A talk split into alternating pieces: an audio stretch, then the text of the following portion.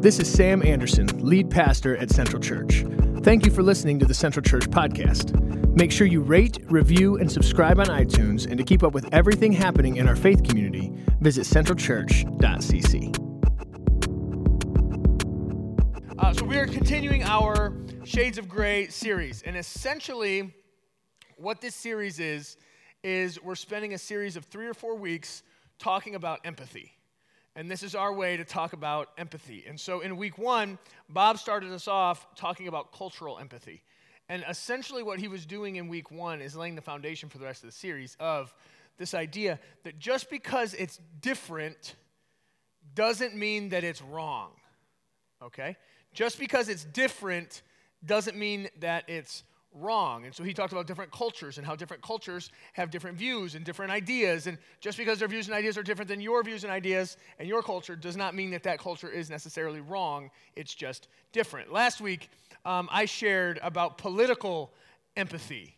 And it was a really fun talk. I really enjoyed sort of diving into that and talking about how we need to be a people that listen to people who come from different perspectives.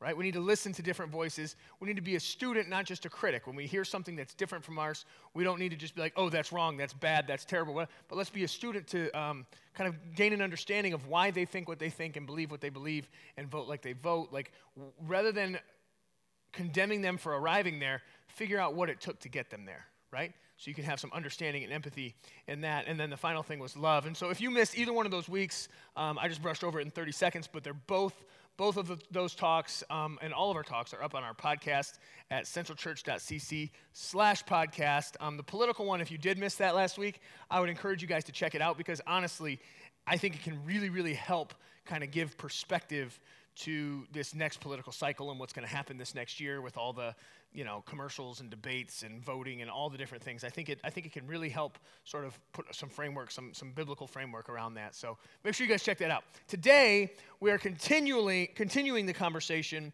on empathy, which is like, understanding where other people are coming from and having insights that are broader and bigger than your own.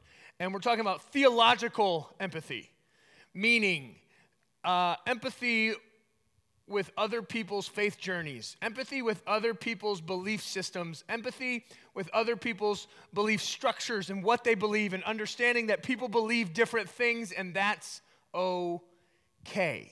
People believe different things and people are at different places in their faith journey, and that is okay. And so we're going to talk through that a little bit this morning. But first, and I know I've shared this with a lot of you, and if you've been around here at all, you've heard me talk about my upbringing and my sort of reality in church and all of that. And so I was, religion was huge to me in my upbringing. And I use the word religion intentionally. I'm not saying my relationship with Jesus was huge to me in my upbringing. I'm not saying that going to church was huge to me. I'm saying religion was huge in my upbringing. It was a huge factor in my entire life, this idea of religion. See, the goal for me was to be super saved. You guys ever heard of that statement before, super saved? Those are the people that Jesus juke you. You're trying to talk to them, and then they like lay something super saved on you, and you're like, I instantly feel bad about myself for saying something that shouldn't make me feel bad about myself, but you just did that to me, right? My goal was to be super saved. My goal was to be a super Christian. My goal was to be super Sam, right? And so I grew up in church. I spent my whole childhood in church. I was the kid in kids' church that was going like hard on the motions, right? Like, Pharaoh, Pharaoh, oh, oh, let my people go, huh, right? Anybody? PTSD from that? Yes, no? Maybe so. Some of you are like, I do, but I'm not admitting it. It's taken years of counseling to forget that. Please stop.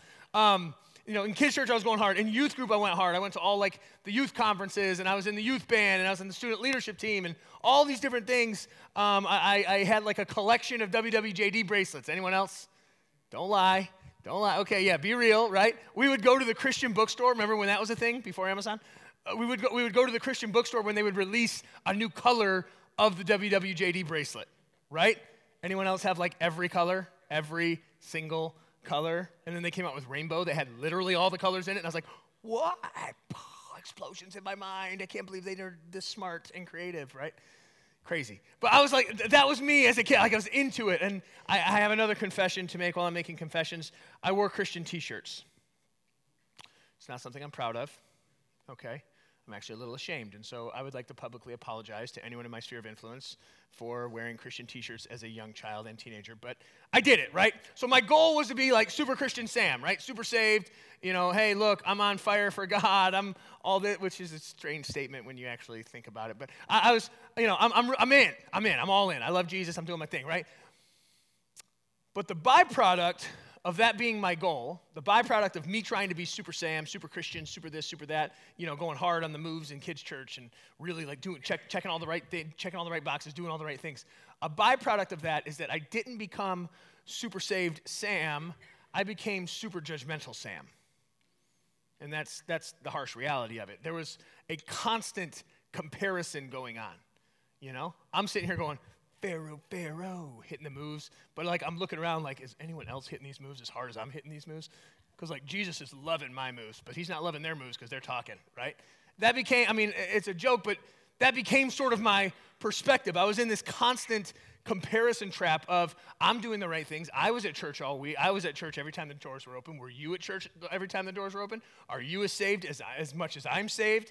Are you as holy as much as I'm holy? I serve in the youth band. I'm on the prayer team. I'm on the and it became this like list of accolades of how holy and super saved I was, right? And so I was consistently becoming like a scorekeeper and a fruit inspector of other people, wondering if they were as Christian as I was because I was going so hard as being a Christian. And that wasn't my intention. I wasn't like, yo, I'm going to be a jerk to everybody because I love Jesus. Like that wasn't, but that's what happened.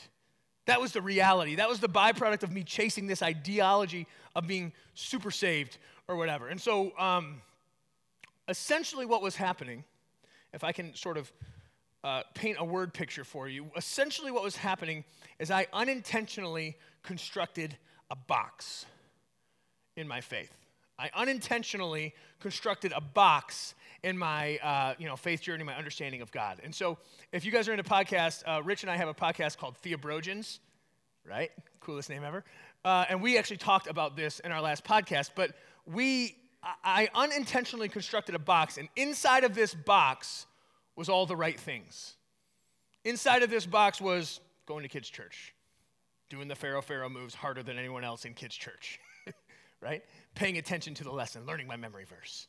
Going into this box was, going to youth group and wearing my Christian t-shirts and sporting my WWJD bracelets. That went into my box.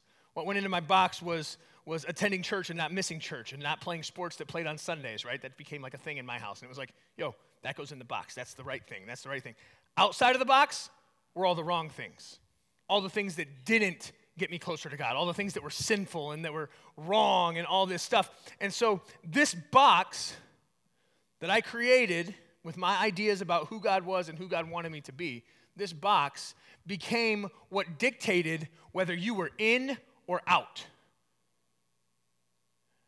If you match up with the things that are inside of my box for my understanding of God, and my understanding of following Jesus, and my understanding of Christianity, and what I think you should do and not do, if you line up with the things in my box, then you're in. You're a Christian. You're good. You can come to church with me. You can be part of my crew, right? If you don't align with the things in my box, you're out, you're bad, you're evil, you're not okay, right? And this began to happen. And I believe that many of us construct a box like this. It's not intentionally. It was never my intention to construct something that excluded everyone that doesn't agree with me. That was never my intention. My intention was to be super Sam, super Christian, right? That was the idea. But a byproduct of that is that I excluded most people because they didn't fit into my box. And I think many of us create a box. We construct a box like this. I feel like many of us live in a box like this, and I believe that many of us protect these boxes with all of our heart. We work so hard and spend so much time, effort, and energy to protect these boxes because you know what these boxes are? These theological boxes, this theological framework that we set up for ourselves, you know what these boxes are? They're safe. These boxes are safe. This is what I believe. This is where I stand. This is truth. This is right. Other things are wrong. It's safe, right? It's comfortable because we've already neglected everything that makes us uncomfortable. Those are not in our box. The things that are in our box are things that align with us, things that we agree with, things that make us feel good and make us feel comfortable. The things that are inside of our box are predictable. There's not a lot of wiggle room inside of our box because we've eliminated all of that. Because wiggle room is uncomfortable. Wiggle room is vulnerable. We don't need all that. And so we got our box and we live in it. And inside of our box, everything's figured out. Well, why would I ever question that? It's already figured out. It's in my box. Why would I ever explore that? It's already figured out. It's in my box. You know, the Bible says it. Paul believed it. Good enough for me, right? It's in my box. I'm good. I'm good on that. And we love our box with all of our heart. But the reality is, it's for a lot of us, it's unintentional. It's subconscious. It's not like we wake up and desire to do these things. And so when other people don't fit inside of our box, we immediately assume that they're wrong. Because all that's right is in my box. And if they don't align with what's in my box, they're wrong. They're out there. I'm in here, safe, secure, comfortable. Everything's figured out. Got it under control. But everybody else, no, they're wrong. And then that's when we throw around, even inside the church, that's when we throw around ideas of like heretic. They're a heretic because they don't agree with what's within my box, right? Oh, they're a sinner because they don't agree with what's in my box. These are people that are passionately pursuing Jesus, just doing it differently than us. And we're like, no. Nope. Not in my box. They don't count. They're not, they don't, or they're deceived by Satan because they're not, in my box. When in reality, many of these people that were like, nope, they're wrong, blah, blah, blah. Many of these people, oftentimes, they just have a different perspective or a different view or a different idea, and their box looks a little bit different than your box, And so just like last week when we talked in politics, we said that where you stand is determined by where you sit, right?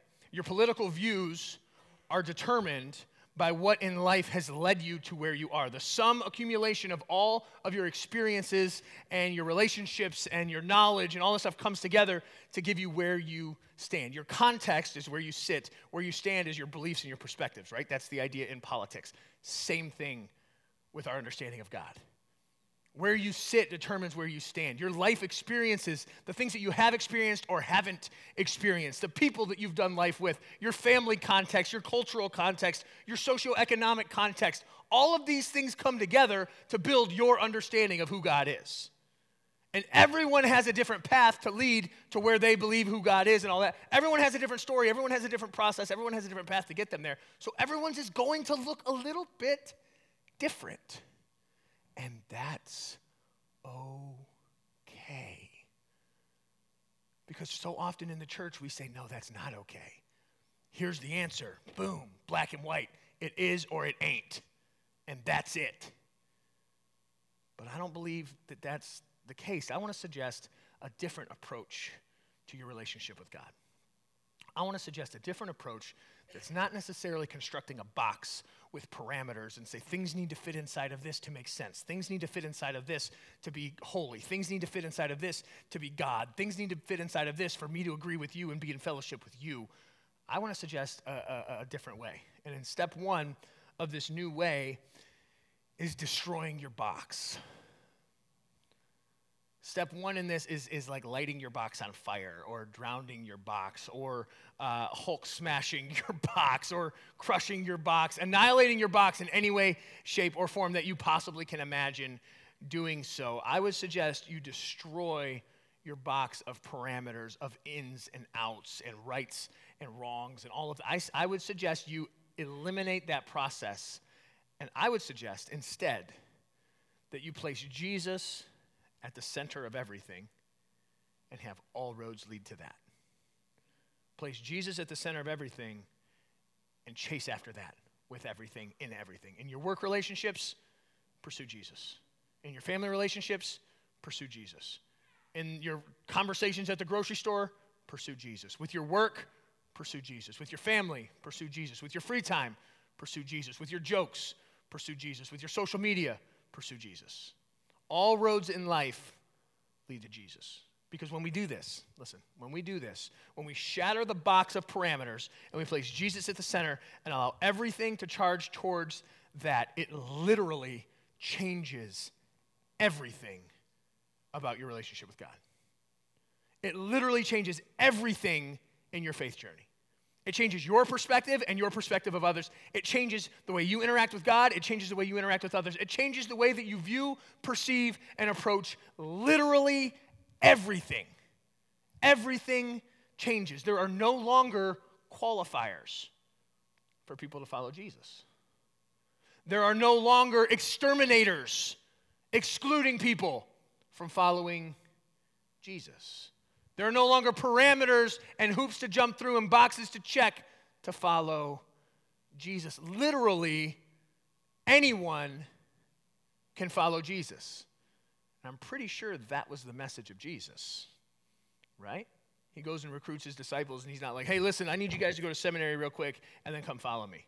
Hey, listen, I need you guys to hit up these couple prayer meetings and church services. Then he says, no, man, drop what you're doing and let's go.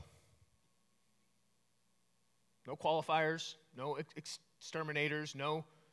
Well, hang on. Do you? Let me ask you. What is your thoughts on the Trinity? Can you give me that? Can you tell me your your pneumatology? Tell me your doctrine of the Holy Spirit. Can you lay that on me, and then I'll let you know if you can follow me. Oh no. See, we don't. See, we don't agree there. So sorry, you're out. Next. Who's the next disciple candidate? It's not the way. Hey, drop your crap and let's go. And they're like, go. All right, let's go. Right? When we change this approach, it can literally change everything. It can change everything. It can free us up. We're no longer saying, here's my parameters. Does this fit?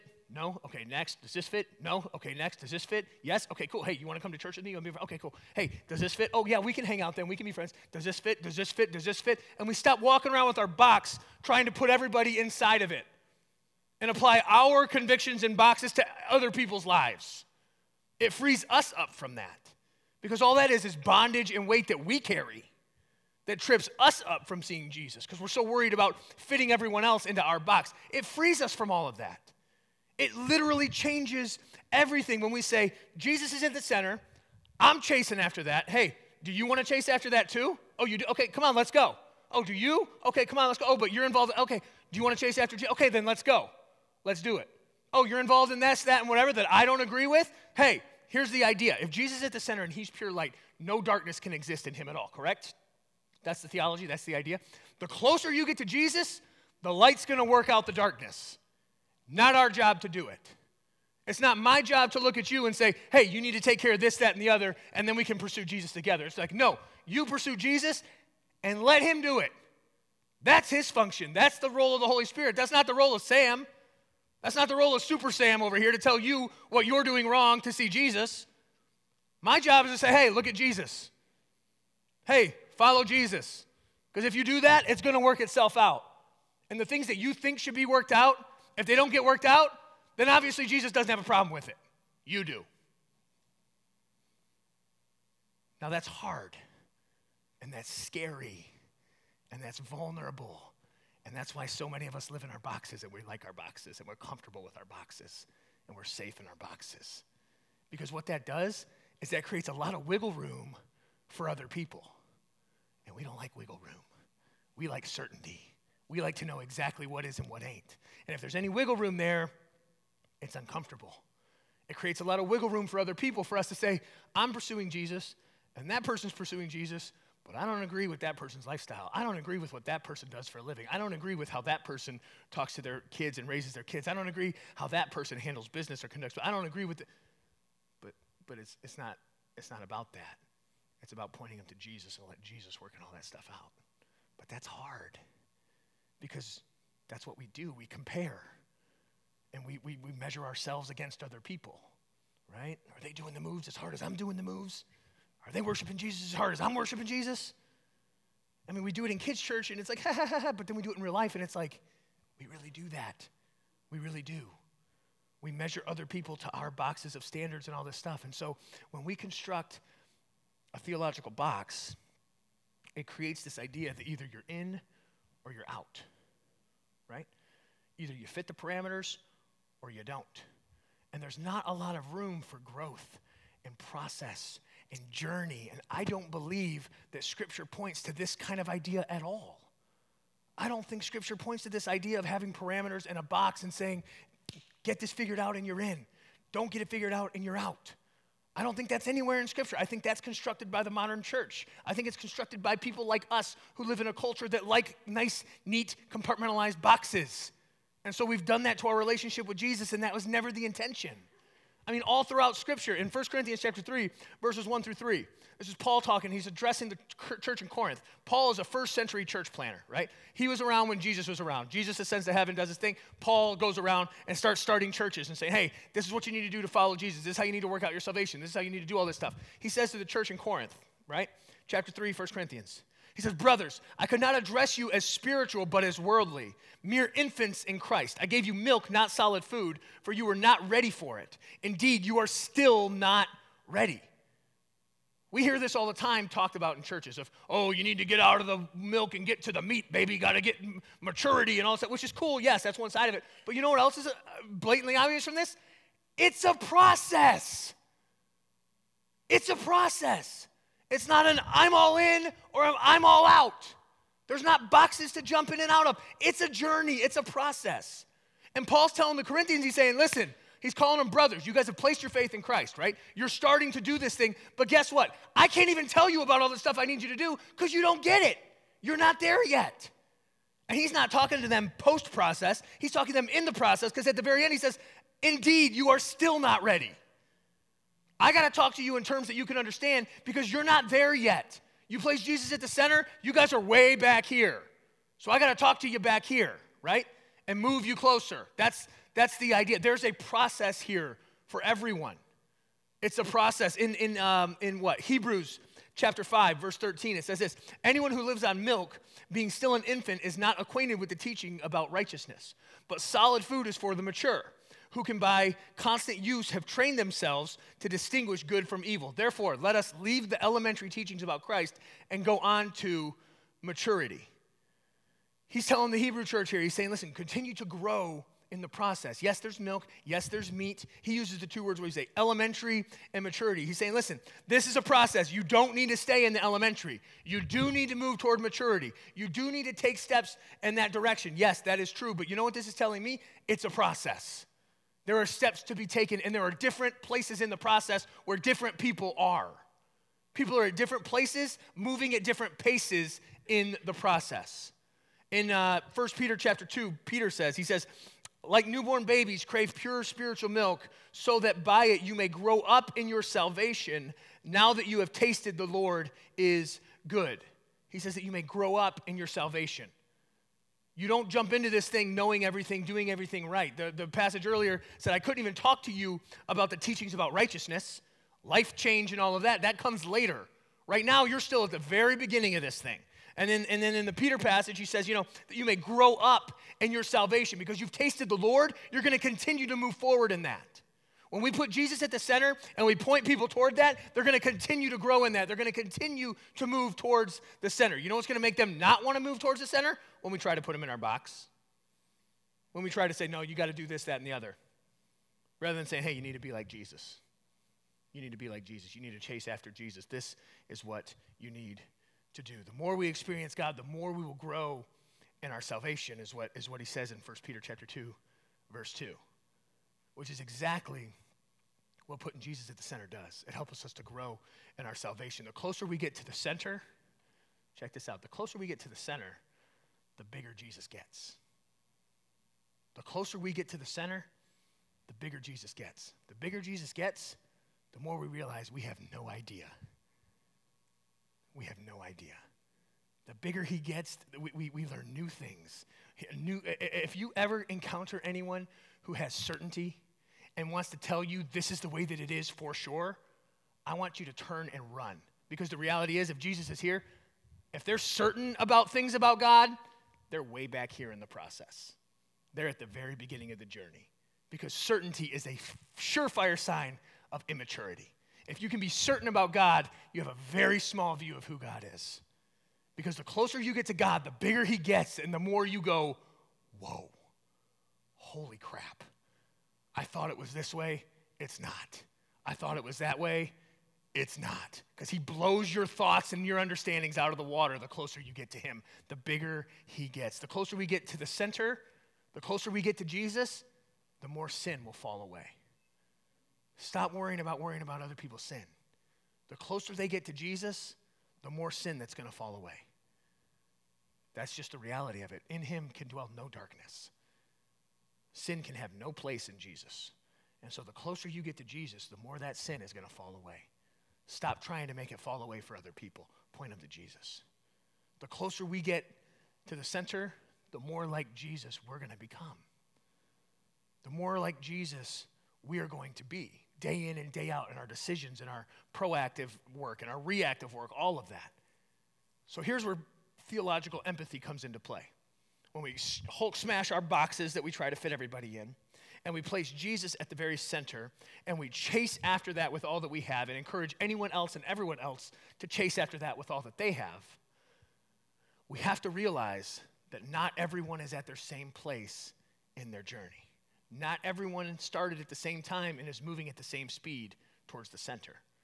And so there needs to be empathy. There needs to be grace. There needs to be understanding for that. I mean, even in this room, some people in this room have been following Jesus literally since Jesus walked the earth. You know, I'm not going to point out anybody because I think Don and Paul are awesome, and I would never do that to them. You know, I really like those guys, and I wouldn't say that about them, you know.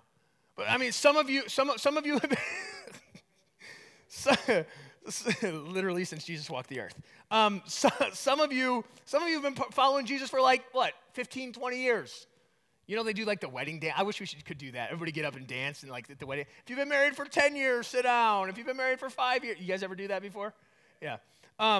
It's like that. I mean, many of you have been following Jesus for 10 years. And so, I mean, you're 10 years in this thing, right?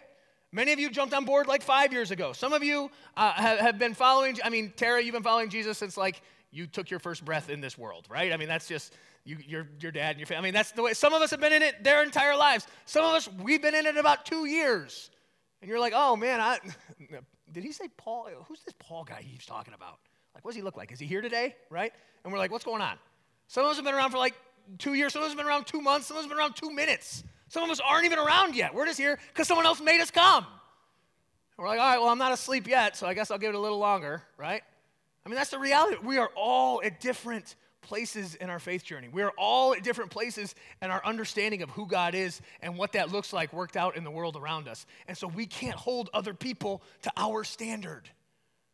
We can't make other people try to fit into our box of what we think it should be and how we think it should be, because they're not there.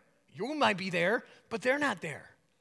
And another reality for us to kind of wrap our heads around is that some people have been following Jesus since he walked the earth and could arrive in two completely different positions about who God is, because where they stand is determined by where they sit. Their relationship with God, their exploration of God, their study, their life experiences, all these things come together to give them an understanding of who God is, and that could be completely different from someone else who's been doing it just as long and just as fervently. It's not a one-size-fits-all. It's not a one answer and everyone else is wrong kind of situation. That was never the intention. But us and our compartmentalized brains with our compartmentalized, neatly, diced and compacted lives, we try to do that with our relationship with God, and that's not how it works. We don't do that with other relationships, We don't make this compartmentalized, okay, I'm going to spend 7:45 to 7:51 talking to my wife today, and then I'm going to work, and I'm going to talk to my boss from this time to that time, and then I'm going to do that, and then I'm going to call my wife to make sure she has dinner at this time, and then I'm going to come home. We don't do that. We don't do it, but we try to do that with God. We try to do that with our relationship with God. We try to compartmentalize everything into neat little boxes, and that's not the way that it works. Everyone is going to be at different places in their faith journey because they're in different places, traveling at different paces. We're going to have a different understanding of things. It's just the way that it is. We're going to have different understandings of things, and it's actually really kind of cool. That's what's cool about a place like this. I love this church because of the diversity in theological approaches and theological perspectives. I think it's super cool. This is not a church of uniformity, but it's a church of unity, which I think is awesome. We have many differing opinions and different views on many, many different things. If you take CC 101 here, which if you have not taken CC 101, I don't care how long you've been attending, you should take CC 101. CC 101 is a crash course of who we are, what we believe, where we stand, and how you fit into it. We do a spiritual gifts assessment. We do a personality assessment. We try to find the way that you best connect with our church, and we can work together and move forward in your faith journey and the faith journey of this church. And so if you have not taken CC 101, take it. But in CC 101, we cover our basic beliefs. And we say in CC 101, these are our close-handed issues. Because I don't want you to think that I'm saying, oh, throw it all to the wind, whatever goes, hey, hippy-dippy stuff. Like, that's not what I'm saying, okay? There are close-handed issues. Like, Jesus, not really up for debate, okay? Like, we believe he was the Son of God. We believe that he came, for us, on behalf of us. Like, the whole gospel thing. That's kind of close-handed, right? There's certain things that are close-handed. The Holy Spirit, full of God, yes, that's a given. We're not really going to talk about that and be like, oh, well, maybe he is not. No, he is. That's our close-handed stance, right? We have about a handful of those. Everything else is open-handed. Everything else is open. Let's talk about it. Let's work this out in the context of community and relationship and conversations. And at the end of that conversation, you might feel that option A is the only way to go, and I might feel like option B is the only way to go. But ultimately, if we agree on the close-handed things, let's keep chasing after Jesus together, and one of us is going to get it worked out the closer we get to Jesus. That's the idea. That's what's so awesome about this church. In our core values, one of our core values is that we don't major in the minors. We're very intentional about that. We don't major in the minors because we want unity in the body of Christ. Do you think that when you get to heaven or you get to spend eternity with God or whatever you think that looks like, do you think that everybody there is going to think exactly like you think and believe exactly like you believe? Guys, come on. There's like billions of people. You think everybody fits into your box? No, because the box was never the intended mode. The box was never the intended strategy. That was never the idea. But subconsciously, we create it, we love it, we live into it, whatever. But guys, we're going to have different understandings of the church. We're going to have different understandings and belief systems about social issues. We're going to have different understandings and belief systems about all kinds of things, heaven and hell and New Testament and Old Testament and holiness and righteousness and hermeneutics, which is a way, principles of literary interpretation of how you interpret the Bible. We're going to have differences in that. We're going to have differences in the scriptures. We're going to have differences in prayers. We're going to have differences in different doctrines like pneumatology and soteriology and Christology and hermetology, like all the different ologies except for Scientology. We're going to have just all kinds of thoughts on those, right? We all know the Scientology stuff's cuckoo, right? That's one of our close-handed issues around here. But no, seriously, like we're going to have different thoughts on that. And you know what? That's okay. As long as we're pursuing Jesus together, we don't need to let those things divide us. We don't need to let those things separate us. This is one of the things I love so much about this church because there's such diversity in all these different theological approaches. There's such diversity in our views of practical faith issues. There's such diversity in our approach to Jesus. And I believe that gives way to unity. I think that's huge. I mean, you can have 50 different conversations in here and land 50 different places. And that's awesome. That's healthy. That's how iron sharpens iron. If everybody's exactly the same, nobody's sharpening anybody. If everybody's exactly the same, nobody's challenging anybody. If everybody's exactly the same, nobody's learning anything from anybody. The context of community that we have here is so special and so awesome. And so here's what I want to do. I want to encourage you today. I want to challenge you today with the same challenge I gave last week. The same challenge I gave last week with the politics. Last week I said you need to listen, you need to learn, and you need to love. And this week I'm saying the same thing. And Rich is speaking next week, and he said he's going to change his to eat, pray, love. And I was like, that's a good idea. Yeah, think about it. Listen to different voices and perspectives, okay? Just listen. Don't try to fit their faith journey into your box.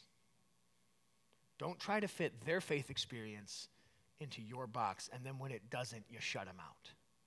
Listen to people who are different than you. Listen to people who have different theological perspectives than you do.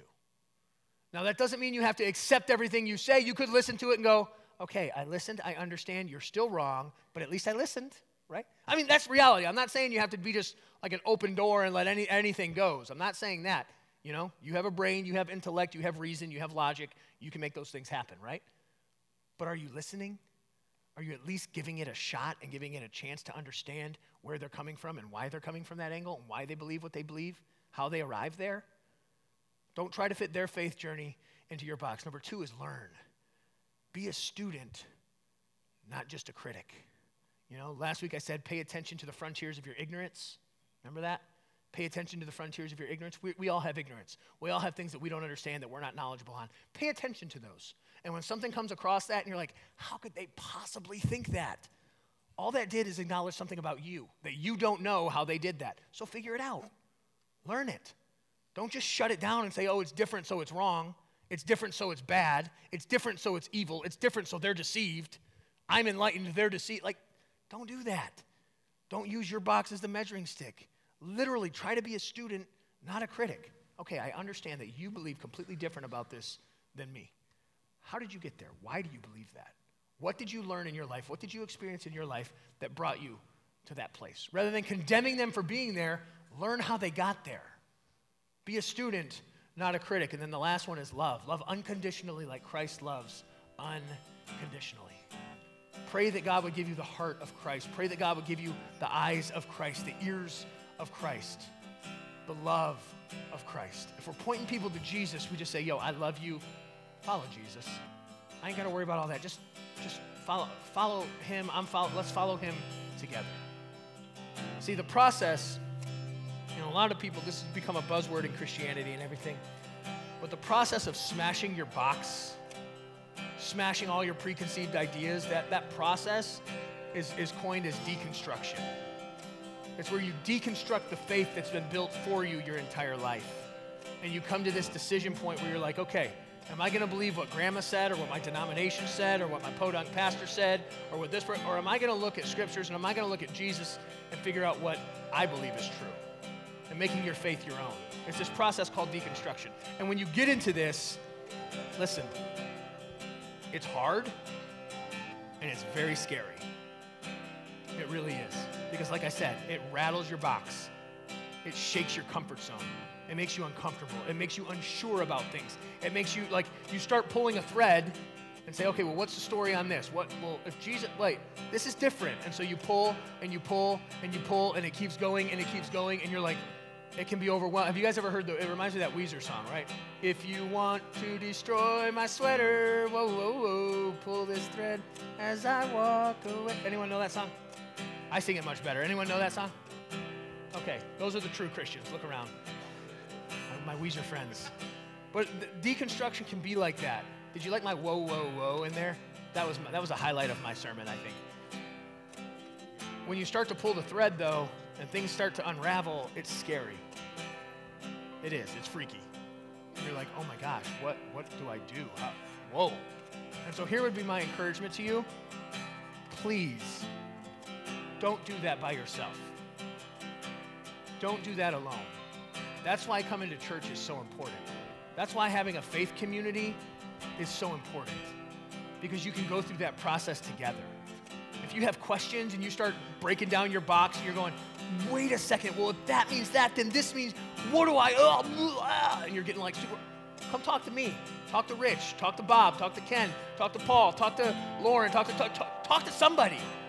Go through this with somebody. Don't do it by yourself, because it's hard and it's scary and it's uncomfortable and it rattles your world and it shakes your world a little bit. Don't do it by yourself. Do it with somebody, because there's deconstruction, but then there's also reconstruction where you put it back together. And when you put it back together within the context of community, it's so much easier. It's so much safer. It feels so much better to do it that way. And so I would beg you, I would encourage you, that if you do start to destroy your box and things start to unravel a little bit, do it with somebody. Let somebody know that that's going on and do it with them. Don't do it by yourself, because it's a lot to take on. It's a lot to handle. But I promise you, if you do it, if you destroy the box and you put Jesus at the center and you start chasing after that, I promise you it changes literally everything. Changes everything about your relationship with him. It changes your relationship with others. It changes your view of other people's relationship with God. It changes everything. Everything. It's super scary, but it is so, so, so worth it. Let me pray for you guys. God. Thank you for listening to the Central Church podcast. We hope this has encouraged you, inspired you, and you experience life change. If you are unable to attend our Sunday gatherings but still want to support this faith community, visit our giving page at centralchurch.cc. And don't forget to rate, review, and subscribe on iTunes.